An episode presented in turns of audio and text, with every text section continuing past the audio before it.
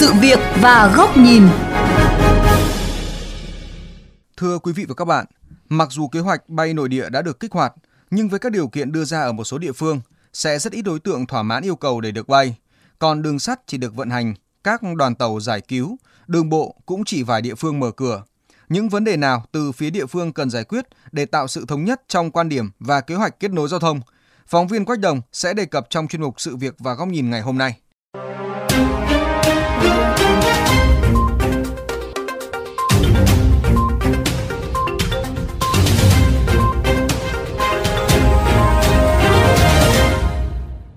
Quý vị, ngày 10 tháng 10, Bộ trưởng Bộ Giao thông Vận tải đã ban hành quyết định số 1777 kèm theo hướng dẫn về thí điểm tổ chức hoạt động vận tải hành khách đường bộ đảm bảo thích ứng an toàn, linh hoạt, kiểm soát hiệu quả dịch COVID-19. Giai đoạn thí điểm từ ngày 13 tháng 10 đến hết ngày 20 tháng 10 năm 2021.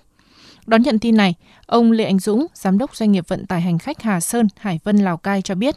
hơn 2 tháng Hà Nội thực hiện dừng hoạt động vận tải, doanh nghiệp phải đóng cửa toàn bộ, Do vậy, khi ngành giao thông vận tải cho phép vận tải hành khách hoạt động trở lại, ông Dũng rất vui mừng. Đối với anh em người lao động thì chỉ đợi quyết định của ban lãnh đạo là khôi phục các hoạt động trở lại theo lộ trình dần dần. Tại vì khi các tỉnh thành lên phương án để loại hình vận tải hành khách tuyến cố định này hoạt động trở lại thì kèm về đó là các cái điều kiện để đảm bảo về an toàn phòng chống dịch. Ông Trần Văn Long, Phó Giám đốc Sở Giao thông Vận tải Thái Nguyên cho hay, ngoài ba tuyến đã khôi phục hoạt động vận tải từ 29 tháng 9, Đến nay, Sở Giao thông Vận tải Thái Nguyên đang hướng dẫn các đơn vị vận tải khôi phục hoạt động vận tải đi toàn bộ các địa phương khác. Tuy vậy, vẫn còn nhiều người dân, kể cả đội ngũ lái xe, phụ xe cũng chưa tiêm đủ hai mũi vaccine theo hướng dẫn của Bộ Y tế để được phép hoạt động vận tải theo cái quy định thì các tiêu chí để được đi lại thì là Thái Nguyên thì cũng còn nhiều người chưa tiêm với vaccine. Thế nhưng mà cũng trong một, hai ngày tới thì sẽ có văn bản để hướng dẫn từ vì đang phối hợp với cả bên y tế nữa, làm sao để tạo điều kiện thuận lợi nhất cho người dân. Chung là hạn chế những cái rào cản nó không cần thiết. Tại Hải Phòng, dù đã qua 14 ngày không ghi nhận ca mắc COVID mới, song việc khôi phục vận tải hành khách vẫn được Hải Phòng thực hiện khá thận trọng. Đối với vận tải hàng không, Hải Phòng đã đồng ý tiếp nhận hành khách các chuyến bay thương mại nội địa về cảng hàng không quốc tế Cát Bi. Ông Vũ Duy Tùng, Giám đốc Sở Giao thông Vận tải Hải Phòng cho hay. Phòng chống dịch như là Chủ tịch Ủy ban tỉnh là trưởng ban chỉ đạo. Cái đấy thì đương nhiên phải báo cáo Chủ tịch Ủy ban cấp tỉnh. Các tỉnh đang mong muốn nhiều hơn. Cái này về thống nhất hai đầu tỉnh, về hết sức thận trọng vì đang giữ dịch rất là tốt. Ông Nguyễn Văn Quyền, Chủ tịch Hiệp hội Vận tải ô tô Việt Nam cho rằng, quyết định của Bộ Giao thông Vận tải đã cụ thể hóa quy định tạm thời về việc khôi phục hoạt động vận tải hành khách mà trước kia một số tỉnh thành phố có nguy cơ rất cao chưa thực hiện được. Để triển khai thực hiện những cái đó thì các đầu mối giao thông ở các cái bến xe là các sở giao thông rồi sở y tế phải phối hợp chặt chẽ để tổ chức kiểm soát các điều kiện của hành khách có đủ cái điều kiện để lên các phương tiện giao thông công cộng hay không, các cái tuyến vận tải khách theo tuyến cố định đi các tỉnh hay không, chia sẻ những khó khăn với các địa phương khi mở cửa đối với các lĩnh vực vận tải. Song ông Bùi Doãn Nề, Phó Chủ tịch Hiệp hội Doanh nghiệp Hàng không Việt Nam cho rằng các địa phương cần có sự linh hoạt theo hướng tạo điều kiện tối đa cho doanh nghiệp vận tải và hành khách. Trước đây mình cố gắng một thì công việc tới đây nó phát sinh nhiều hơn thì là các địa phương, các bộ ngành phải có cái chủ động để mà theo cái tình thế diễn biến để mà làm sao chúng ta cố gắng để quản lý chứ không phải là đưa ra những hình thức nó cứng nhắc thì nó sẽ bị rào cản không thực hiện được. Tại phiên họp trực tuyến toàn quốc Ban chỉ đạo với 63 tỉnh thành phố để đánh giá công tác phòng chống dịch COVID-19 diễn ra cuối tuần qua, Thủ tướng Chính phủ Phạm Minh Chính cũng yêu cầu các địa phương căn cứ tình hình dịch bệnh trên địa bàn để xây dựng, tổ chức thực hiện kế hoạch thích ứng an toàn, linh hoạt, từng bước nới lỏng, mở cửa đối với các hoạt động đi lại, giao thông, sản xuất, giáo dục, du lịch, dịch vụ với lộ trình cụ thể, khả thi. Thống nhất trên toàn quốc về cái lưu thông về giao thông vận tải cả hàng không, cả đường sắt, cả đường thủy là phải có sự thống nhất, là phải có cái sự điều tiết của chính phủ. Tôi đề nghị không có ban hành các cái giấy phép con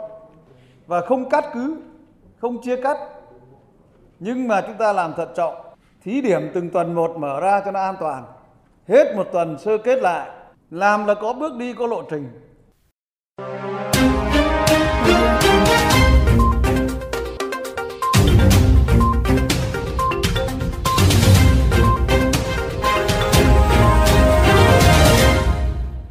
Thưa quý vị, việc khôi phục hoạt động vận tải được coi là tiền đề để khôi phục hoạt động sản xuất hoàn toàn.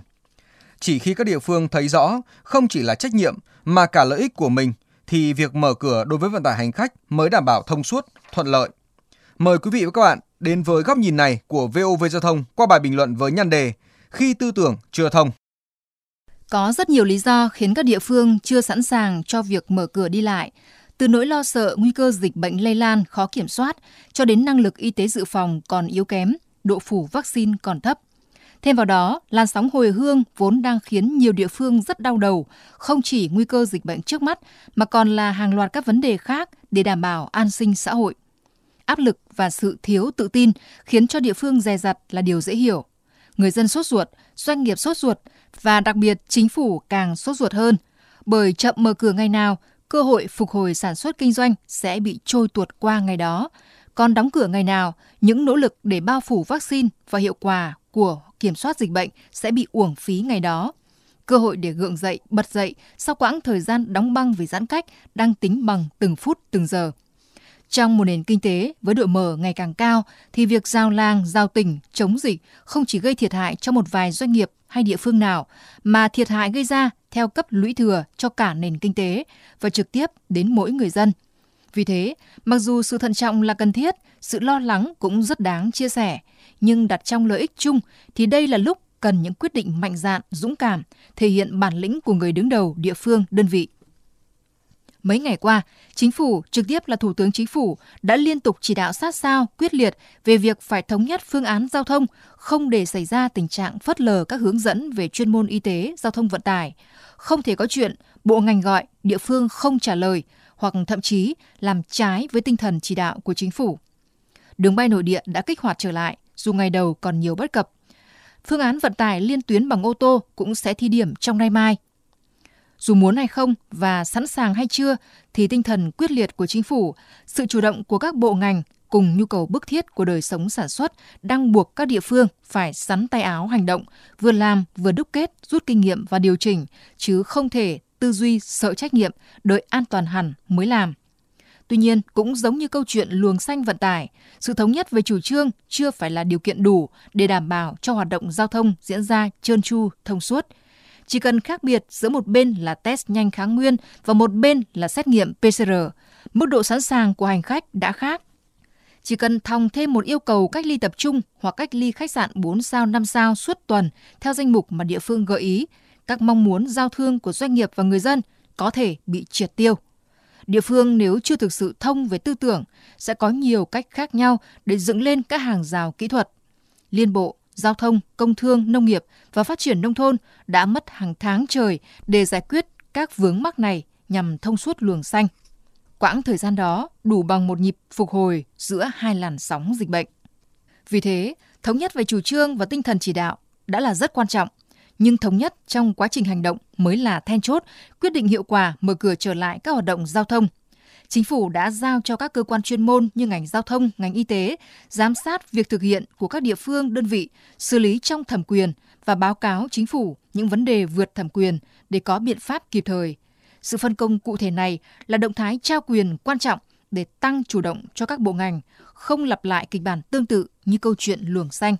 Xong, quá trình tổ chức thực hiện sẽ chỉ thông suốt hiệu quả khi bản thân các địa phương thấy lợi ích gắn với trách nhiệm của mình trong đó, khi họ có câu trả lời mạch lạc để xóa đi các nỗi sợ trách nhiệm của mình. Muốn vậy, các hướng dẫn chuyên ngành vừa phải khoa học vừa phải sát thực tế, tiêu chí đánh giá mức độ dịch bệnh sẽ cần bám sát hơn với tình hình và mức độ đáp ứng của từng khu vực địa phương thay vì đánh giá bằng số ca bệnh, tỷ lệ giường bệnh, số máy móc vật tư y tế dự phòng. Bên cạnh đó, các kịch bản phục hồi sản xuất kinh doanh đưa ra cũng cần có mức độ bao quát rộng hơn, chứ không khu hẹp trong phạm vi của một hoặc một số tỉnh thành phố vừa kiểm soát dịch bệnh, để không địa phương nào thấy mình đứng ngoài đại cuộc chung của đất nước.